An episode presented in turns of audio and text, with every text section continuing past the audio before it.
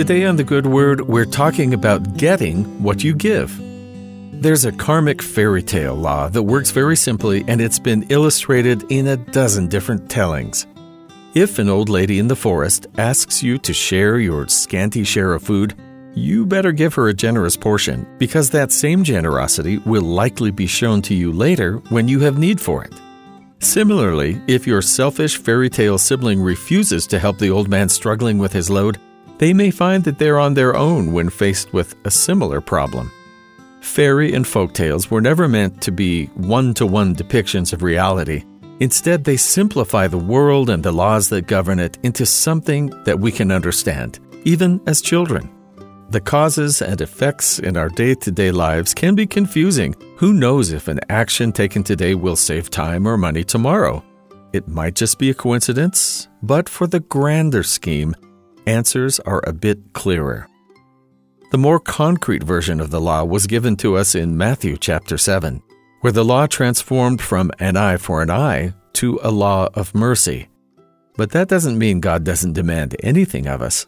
For with what judgment ye judge, ye shall be judged, and with what measure ye meet, it shall be measured to you again. Some misunderstand the Hindu concept of karma thinking it means that every bad act will be balanced out by an equal and opposite good one, and vice versa. But instead, it's much closer to what's taught in Matthew that future outcomes are impacted by our current actions and intentions. What you put in is what you get out.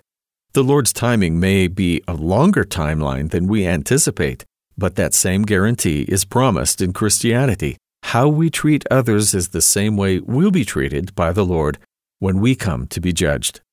The principle is expanded upon in Doctrine and Covenants, section 1, where those who claim to be followers and disciples of God are given both greater duties and greater accountability to fulfill their responsibilities.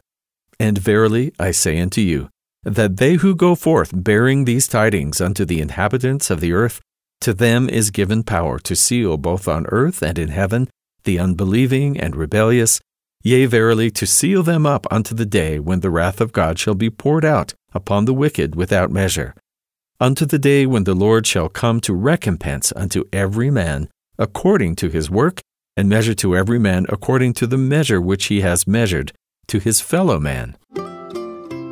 How we treat our fellow children of God is the measuring stick by which God will judge our actions at the end of it all. We rely on Him and our fellow men and women for our salvation. We have a responsibility to our fellow beings to strengthen them and point them to God as we lift each other. And God grants us His power, weak as we are, as we try and fulfill that commission. God wants His children to be saved and His children to help with the saving, pointing all of us back to Him. As we show others grace as God shows to us, the more we experience His grace in our hearts. And that's the good word.